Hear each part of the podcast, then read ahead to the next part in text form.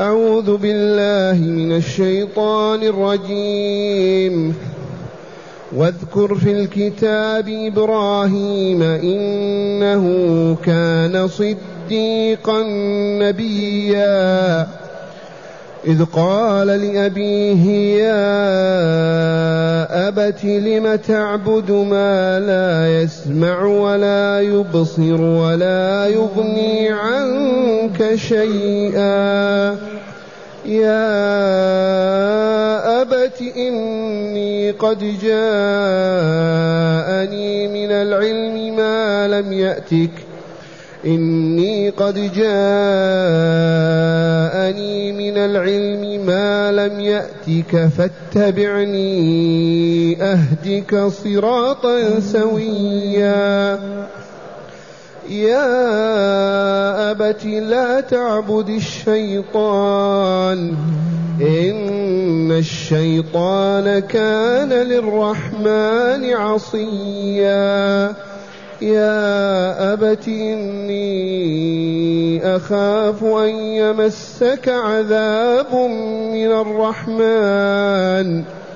إني أخاف أن يمسك عذاب من الرحمن فتكون للشيطان وليا. الأستاذ عنده عزاء. ووفاة جد خالة والدته يدعو لها بالمغفرة والرحمة. اللهم اغفر لها وارحمها. اللهم اغفر لها وارحمها. اللهم اسكنها الجنة مع الأبرار وألحقنا بها يا رب العالمين صالحين مؤمنين مستقيمين. معاشر المستمعين والمستمعات من المؤمنين والمؤمنات. قول من هذا واذكر في الكتاب إبراهيم؟ أليس الله؟ أوحاه إلى رسوله ومصطفاه نبينا محمد صلى الله عليه وسلم. هذا كلام الله. كيف وصل إلينا؟ لم لا نحمد الله. الحمد لله الحمد لله. أن وصلنا كلام الله ونسمعه ونقرأه ونعمل بما فيه. وحرمت منه بلايين البلايين ما سمعوا كلمة لله ولا عرفوا الله ولا آمنوا به ولا عبدوه. الحمد لله الحمد لله الحمد لله. يقول الله تعالى لرسوله محمد صلى الله عليه وسلم واذكر في الكتاب أي في القرآن العظيم. هذا كتاب كتاب الله. اذكر في هذا القرآن الذي أنكره وكذب به المكذبون وادعى أنه قالوا شعر وقالوا وقالوا. هذا الكتاب العظيم اذكر فيه إبراهيم. من إبراهيم؟ العرب كالعجم الكل يعرفون أن إبراهيم نبي محمود. مشكور مطاع لا يوجد من يكرهه أو يبغضه أو لا يريد أن يتبعه. والمشركون في عرب يؤمنون بهذا ويعتزون بنسبتهم إلى إبراهيم كاليهود والنصارى. اذكر في الكتاب لهم إبراهيم إنه كان صديقا نبيا. إنه أي إبراهيم كان صديقا كثير الصدق نبيا من الأنبياء. صديق كثير الصدق في أقواله في أفعاله في معتقداته في أعماله كلها صدق.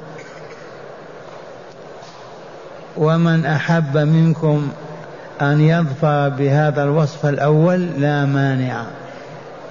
أما أن تكون نبيا فلا لا. أغلق هذا الباب. إذ جعل الله نبيه مصطفى خاتما للنبيين فلا نبي بعده. وكل من ادعى النبوة بعده فهو كاذب ويجب أن يؤدب ويلعن. أما كونك ترغب أن تكون صديقا فالباب مفتوح. من منكم يرغب أن يكون صديقا؟ كلنا. يقول صلى الله عليه وسلم عليكم بالصدق إلزموه. حافظوا عليه. لا تتركوه. لا تتخلوا عنه ابدا.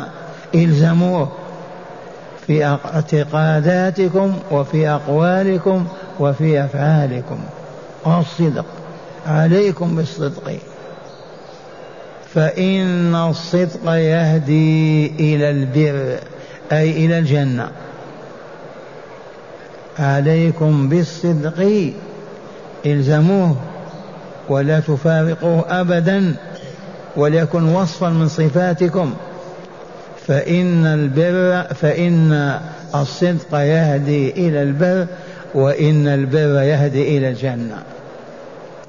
إذا فإن الصدق يهدي إلى الخير إلى عبادات الله وطاعته والتقرب إليه وكل الفضائل وكل الصالحات. والبر من شأنه أنه يهدي إلى الجنة. والله يقول لن تنالوا البر حتى تنفقوا مما تحبون. وما تنفقوا من شيء فإن الله به عليم.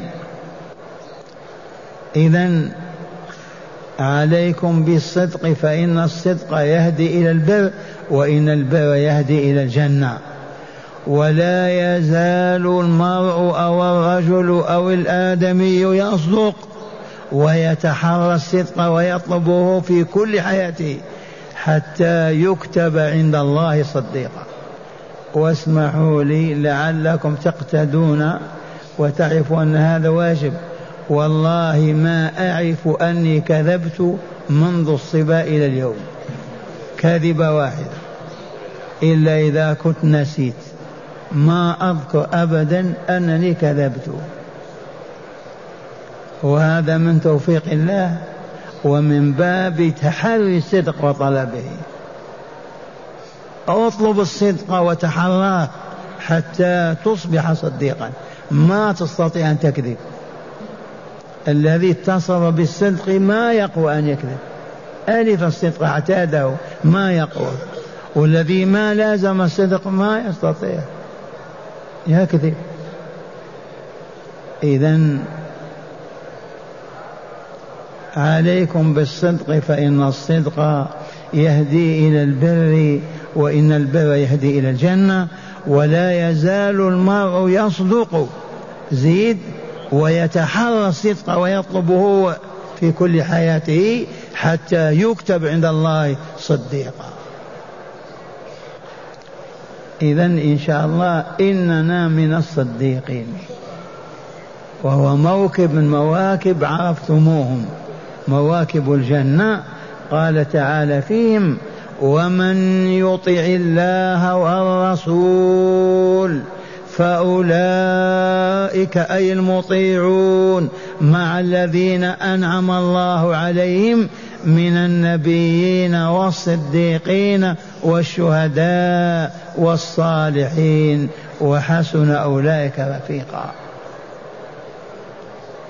وهو المواكب الأربعة فقط موكب النبيين ما نطمع فيه والباقي ممكن. أولا أطيع الله والرسول. لا تعصي الله والرسول وأنت تعرف أن هذا من معصية الله والرسول. اعتقادا أو قولا أو عملا. وأبشر فإن من يطع الله والرسول يكون مع النبيين والصديقين والشهداء والصالحين. فالنبيون من اختارهم الله ونبأهم وأوحى إليهم وهذا لن يطمع فيه مؤمن لو عبد الله الليل والنهار. لكن كونه صديق ممكن وإلا؟ إي والله. من الليلة. اعزم على الصدق وتحراه وواصل ذلك تكتب صديقا ولا حرج الشهداء وقد علمتم أن لا جهاد اليوم فكيف تكون الشهادة؟ لا جهاد اليوم. لماذا؟ لأن المسلمين لا إمام لهم. يجاهد بهم الكفار والمشركين. وكم كتبنا أستغفر الله وكم كتبت من أنا صعلوك الناس بإذن الله وعونه كتبت في الدولة الإسلامية في التوجيهات في الرسائل وقلت لما لا يجتمع رؤساء الدول الإسلامية الأربع وأربعين دولة؟ في الروضة الكريمة الشريفة. ما يمنعهم مسافات بعيدة كانت بعيدة نعم على الإبل والدواب والسفن أما اليوم ساعة واحدة وهم مجتمعون في الروضة ساعة واحدة فقط. وقد حضروا. يجتمعون في الروضة ويبايعون إمام المسلمين الذين شاهدوا تطبيقه للشريعة في بلاده وصيانته للإسلام والدعوة إليه خادم الحرمين يبايعونه إماما للمسلمين. ما الذي يضرهم؟ يصابون بالحمى بالجوع تعلمهم أضراسهم أسألكم بالله مما يخافون. بايعنا إمام المسلمين. ومع هذا أيضا ما عندنا علماء يستطيعون أن يبينوا الشريعة للعالم الإسلامي فنقول أربعين يوم فقط يوضع دستور إسلامي من قال الله قال رسوله وما رأوا أئمة الإسلام مالك والشافعي وأحمد وأبو حنيفة ويقدم لكل بلد مكتوب بكذا طبقوه أصبحنا علماء كلنا. وإن قلت كيف؟ والله لقد كتبت هذا الدستور المأخوذ من كتاب السنة وبعثنا به إلى الحكام وأعرضوا عنه. والله لو طبق في أي بلد لاستنار وعز وكمل وطاب وطهر. ولا التفتنا إليه. إذا فما دام المسلمون لا إمام لهم كيف يكون الجهاد؟ أسألكم بالله ما تعرفون ما يكون والشاهد عندنا من لم يستطع الجهاد لأنه غير موجود موجود باب للجهاد. ما هو؟ يقول الرسول الكريم عليه الصلاة والسلام من سأل الله الشهادة صادقا من قلبه بلغه الله منازل الشهداء وإن مات على فراشه. هذا تحرمون منه لما؟ اسأل الله منازل الشهداء. اللهم اجعلني من الشهداء. في صلاتك في سجودك في دعائك. وربي يجعلك من الشهداء وإن مت على فراشك ثالثا الصالحون موكب الصالحين. من هم الصالحون؟ كنا نعرف أنهم سيدي عبد القادر وسيدي البدر وسيدي فلان وفلان. هؤلاء هم الصالحون. انتبهتم؟ هكذا. من أندونيسيا شرقا إلى موريطانيا غربا. من هم الصالحون أولياء الله؟ الذين ماتوا ودفنوا وبني على قبورهم القباب ووضعت السروج و ووز ماذا يسمونهم؟ والصناديق وعليها أزور الحرير. تصدقون الشيخ في هذا ولا لا؟ والله العظيم هكذا. من أندونيسيا إلى موريتانيا هذا هو العالم الإسلامي عربي وعجمي. ما يعرفون ولي في الشارع ابدا ولا في البستان ولا في المسجد لا. الولي من مات وبني على قبره ووضع تابوت من خشب على قبره وسرج يوم الخميس والاثنين. تنسون هذه؟ ما تنسى. من دعاهم لهذا؟ الإمام مالك أحمد شافعي من؟ العدو الثالوث الأسود. المكون من المجوسية واليهودية والصليبية. تعاون الثلاثة على محو الإسلام وضربه. وذلك لما علمتم. اليهود كانوا يحلمون بالدولة اليهودية والمملكة الإسرائيلية. لما كان الإسلام ضدهم جنوا وأصيبوا بالمرض. وبحثوا كيف يفعلون على تحطيم الإسلام. النصارى ما إن طلع الفجر وانتشر الإسلام في غرب أوروبا خافوا. إذا هيا نضرب هذا الإسلام. وإلا ما تبقى مسيحية ولا صليبية. المجوس أسقط عرشهم وحطمه عرش كسرى. كيف ينتقمون؟ وبدأت الفتنة. والله من عاد الصحابة. من قتل عمر؟ في المحراب. أليس مجوسي؟ من دبر هذا؟ أليس اليهود؟ عليهم لعين الله.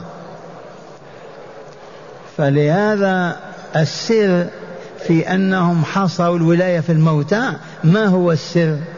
يا فقهاء الجواب حتى يستبيح المسلمون فروج نسائهم ودماء أموالهم وأعراضهم. ما تفقهون هذا الفقه؟ الولي ما يستطيع مؤمن أن يؤذيه بكلمة أو بنظرة من آذى لولي فقد آذنته بالحرب. الله تعالى يقول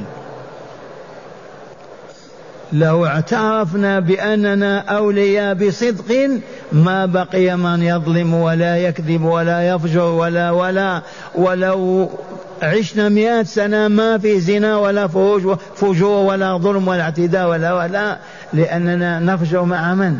هذه مرة ولي أو بنته كيف تفجر بها؟ هذا المال مال من؟ مال ولي الله. كيف تسرق وتأكله أو تكذب عليه؟ هذا ولي الله. كيف تخونه أو تغشه ما يكون هذا ولن يكون.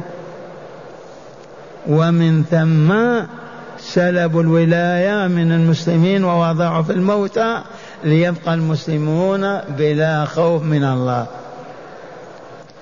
شاع الزنا ولا لا؟ شاع الربا ولا لا؟ شاعت السرقات والكذب ولا لا؟ والغش والخداعات ولا لا؟ يخدعون ويسرقون ويفجرون بنساء من وأموال من أليس بالمؤمنين؟ كيف هم يعلمون أن الله يقول من آذى لوليا فقد آذنته بالحرب؟ إذا فحصوا الولاية في الموتى. انقلوا هذا العلم وبلغوا. وقد قلت لكم غير ما مر قبل الثمانين سنة أو السبعين سنة. لو تدخل لعاصمة من عواصم العالم الإسلامي وتلقى أول رجل وتقول من فضلك دلني على ولي في هذه البلاد وأنا جئت بلاد بعيدة لأزوره والله ما يقودك إلا إلى ضريح إلا إلى قبر. ولا يفهم أن في البلد ولي. لو كان يفهم لقال أنا ولي الله مرحبا بك. يقوده إلى قبر. والآن الحمد لله انتشر العلم وانحصرت الولاية أيضا في الأحياء. بعض الحصر فقط. والشاهد عندنا في الصالحون من هم؟ هم أولياء الله الذين أدوا حقوق الله كاملا وأدوا حقوق عباده كاملا. من أراد أن يكون صالحا كيف يفعل؟ يؤدي حقوق الله الواجبة عليه. يفعل الواجبات ويترك المحرمات هذا حق الله. ويؤدي حقوق العباد إذا لزمه حق من من عباد الله يعطيه حقه. والله لا يكون عبدا صالحا. هؤلاء هم الصالحون. ومن يطع الله والرسول فأولئك مع الذين أنعم الله عليهم من النبيين والصديقين والشهداء والصالحين وحسن أولئك رفيقا. ذلك الفضل من الله وكفى بالله عليما. إذا واذكر في كتاب إبراهيم إنه كان صديقا نبيا. وقد علمتم يا أهل الدرس بأن معنى إبراهيم الأب الرحيم. بلغوا معنى إبراهيم إبراهيم أبو رحيم. بالعبرية أبو رحيم. الأب الرحيم من هو؟ إبراهيم. وحقيقة كان أبا رحيما. ومن هنا لغلبة الرحمة عليه واتصافها به اتصافه بها ابتلاه الله بذبح ولده. لا إله إلا الله. لما كانت الرحمة غالبة عليه لا أرحم منه في الناس.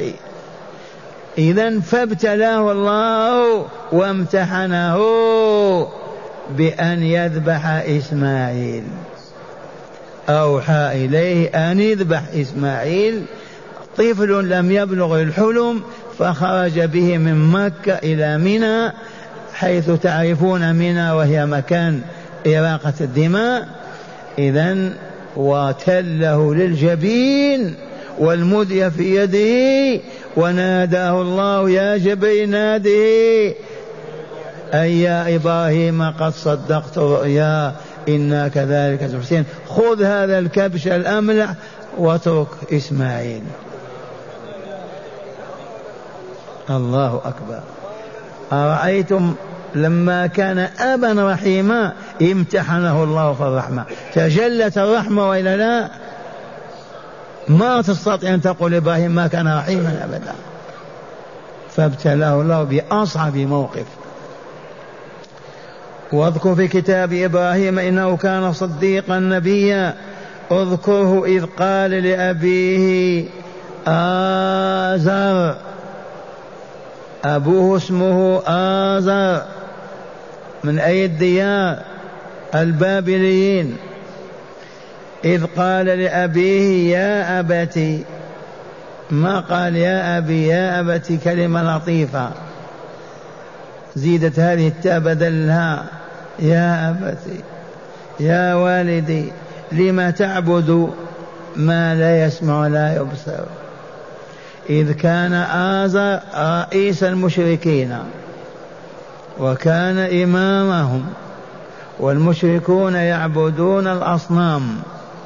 تماثيل صنعوها وادعوا أنها الآلهة وأنهم يعبدونها.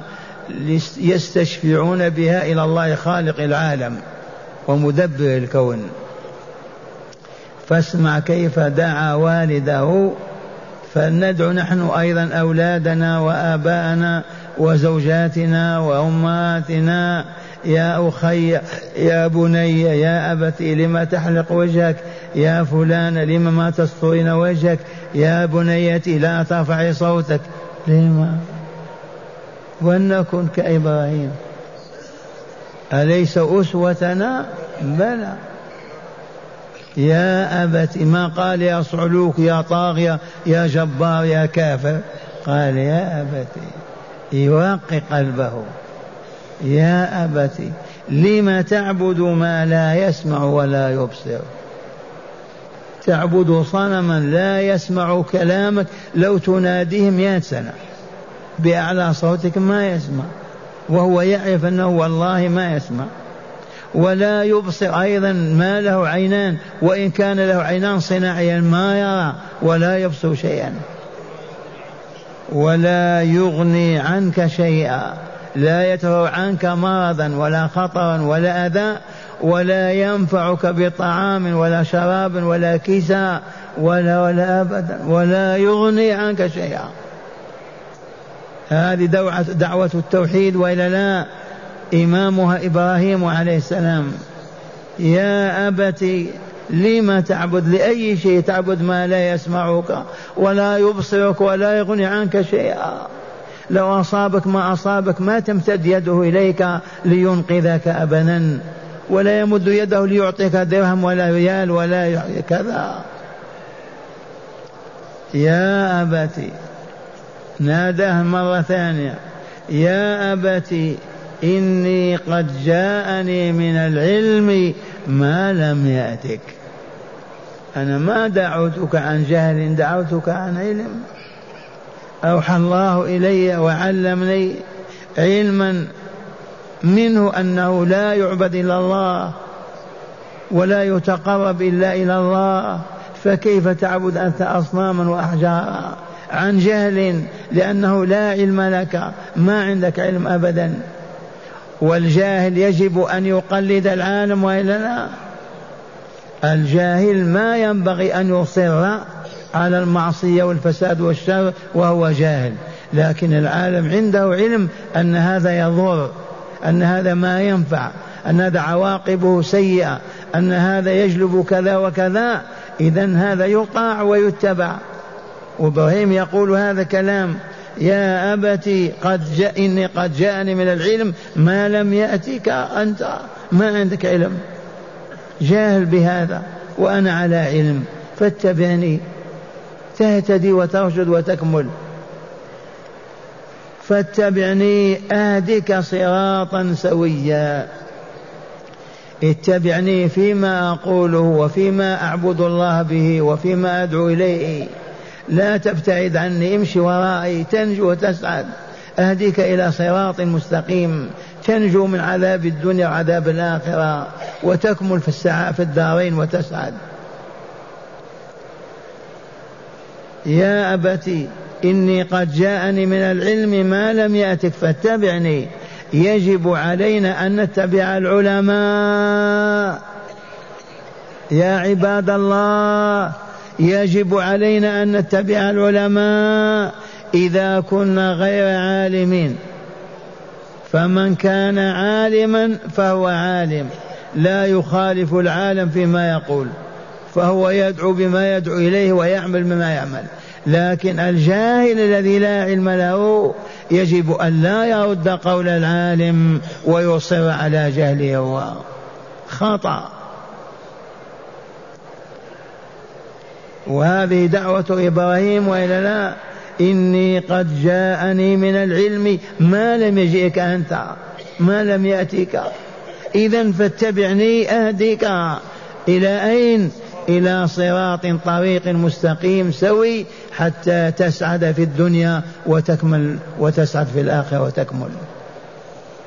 هذا الصراط ما هو؟ دلون عليه إنه والله للإسلام.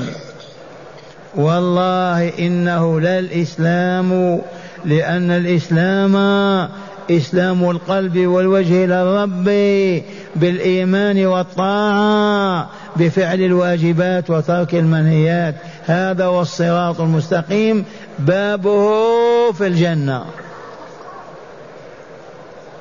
أهديك صراطا سويا معتدلا مستقيما. ما في الانحرافات والعجاجات.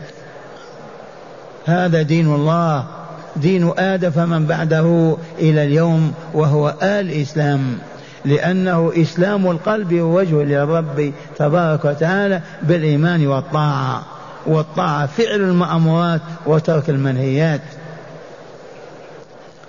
مرة ثالثة يا أبت ما مل ولا سئم يا أبت لا تعبد الشيطان. وهل كان الشيطان يتمثل له ويمشي وراءه ويعبده؟ لا أبدا. اعلموا أن كل من عبد غير الله فقد عبد الشيطان. لأن الشيطان هو الذي دعا إلى تلك العبادة وحسنها وزينها ورغب فيها وشجع عليها فالمعبود ما هو صنم بل هو الشيطان. وكلمة إبراهيم صدقها الله ولا لا؟ يا أبت لا تعبد الشيطان. الشيطان هو الذي يأمر بالزنا واللواط والفجور والخيانة والكذب والإجرام على أنواعه إذا طاعته عبادة له. عبدوا الشيطان الفساق والفجار. ما عبدوا الرحمن عبدوا الشيطان. إذ هو الذي زين لهم ذلك وحسنه ودعاهم إليه ورغبهم فيه وحذرهم أيضا من خلافه. وهكذا المعبودان الله والشيطان فقط. المعبودان في الأرض الله جل جلاله والشيطان. الله من آمن به وأطاعه عبده. والشيطان من تجاهل عنه واتبعه وانقاد له وعصى الله وعبد غير الله فهو عابد للشيطان. ما هو لذلك الصنم أو ذلك القبر. ومضت على أمتنا الإسلامية فترة طويلة يعبدون القبور يعبدون الأولياء بالدعاء بالاستغاثة بالذبح لهم بالنذر لهم بالحلف بهم بالعكوف على قبورهم الساعة والساعات بل الليل والليالي وهم يقولون نتوسل بهم إلى الله. يعبدونهم بأمر الشيطان ووحيه ويزين لهم ذلك ويقول أنتم تتوسلون إلى الله وتستشفعون بأوليائه لا أنكم تعبدونهم. فهمتم هذه؟ قرون مضت. من أندونيسيا إلى موريتانيا حتى في المدينة النبوية. يعبدون الأولياء بدعائهم بالاستغاثة بهم بالنذر لهم بالحلف بهم ويقولون نستشفع فقط بهم. أطعتم من؟ من أمركم بدعائهم والذبح والنذر لهم والحلف بهم. أليس الشيطان هو الذي أمركم؟ أمركم مالك أو أحمد؟ أو الشافعي أبو حنيفة أو عالم العلماء والله ما كان. من أمر؟ الشيطان. زين تلك العبادة وحسنها ليعبدوا الشيطان فعبدوه. والحمد لله الذي نجانا وطهرنا وصفانا وما بقي بين من يقول يا سيدي فلان المدد المدد. أبدا. ولا من يحلف حتى بحق فلان فلان. هذا نتيجة العلم وإلا لا العلم. شاء الله أن ينتشر العلم في العالم. يا أبت لا تعبد الشيطان لماذا يا إبراهيم؟ علل إن الشيطان كان للرحمن عصيا. عاصيا كثير العصيان. ما عصى الرحمن؟ ما أمره بأن يسجد لآدم فأبى. فمسخه الله. فأصبح مهمته أن يصرف عباد الله عن دعوة الله وعن عبادة الله حتى يكونوا كلهم مثله في الجحيم. إن الشيطان كان للرحمن عصيا. يا أبتي هذا النداء الرابع والخامس. يا أبتي إني أخاف أن يمسك عذاب من الرحمن فتكون للشيطان وليا. الإمام ابن جرير يفسر أخاف بمعنى أعلم ويصح هذا وذاك وعلى الخوف أظهر. إني أخاف إن أبقيت على عبادة الأصنام وأصرت عليها أن يمسك عذاب من الرحمن في الدنيا أو في الآخرة وحينئذ تكون للشيطان وليا. وقد قلنا وعرفنا كل من يطيع يعصي الله ويطيع الشيطان. أصبح ولي للشيطان. ولي الله من هو المؤمن التقي وإلا لا؟ عدو الله من هو الكافر الفاسق وإلا لا؟ إذا من عبد الشيطان كان الشيطان وليه. ويكون الولايين في جهنم يجمعون فيها. يا أبت إني أخاف أن يمسك عذاب من الرحمن. سبحان الله. إبراهيم أب رحيم ولا لا؟ حتى إذا ذكر يذكر الرحمن. عذاب من الرحمن. ما قال من الجلال والإكرام أو من العزيز الجبار من الرحمن. يرغبه في دعوته إلى الله. فتكون للشيطان وليا والعياذ بالله تعالى. نبرأ إلى الله أن نكون أولياء للشيطان. أي لا نطيع ونعصوا الله عز وجل بل نطيع الرحمن ونعصوا الشيطان لنكون أولياء للرحمن لا أولياء للشيطان. معاشر المستمعين اسمعوا شرح الآيات في الكتاب. يقول المؤلف هذه بداية قصة إبراهيم الخليل عليه السلام مع والده آزر عليه لعائن الرحمن. قال تعالى لرسوله محمد صلى الله عليه وسلم واذكر يا نبينا في الكتاب أي في القرآن الكريم إبراهيم خليلنا إنه كان صديقا أي صادقا في أقواله وأعماله بالغا مستوى عظيما في الصدق نبيا من أنبيائنا فهو جدير بالذكر في القرآن الكريم ليكون قدوة صالحة للمؤمنين. واذكر إذ قال لأبيه آزر يا أبت لم تعبد أي تسأله بالدعاء والتقرب بأنواع القربات ما لا يسمع ولا يبصر من الأصنام أي لا يبصرك ولا يسمعك ولا يغني عنك شيئا أي لا يدفع عنك ضرا ولا يجب لك نفعا فبأي حاجة لك إلى عبادته. يا أبت إني قد جاءني من العلم أي من قبل ربي تعالى ما لم يأتك أنت فاتبعني فيما أعتقده وأعمله وأدعو إليه. أهدك صراطا سويا أي مستقيما يفضي بك إلى السعادة والنجاة. يا أبت لا تعبد الشيطان أي بطاعته فيما يدعوك إليه من عبادة غير الله تعالى من هذه الأصنام التي لا تضر ولا تنفع لأنها لا تسمع ولا تبصر ولا تعطي ولا تمنع. إن الشيطان كان للرحمن عصيا أي عاصيا أمره فأبى طاعته وفسق عن أمره. يا أبت إني أخاف أن يمسك عذاب من الرحمن. إن أنت بقيت على شركك وكفرك ولم تتب منهما حتى مت فيمسك عذاب حتى مت فيمسك عذاب من الرحمن.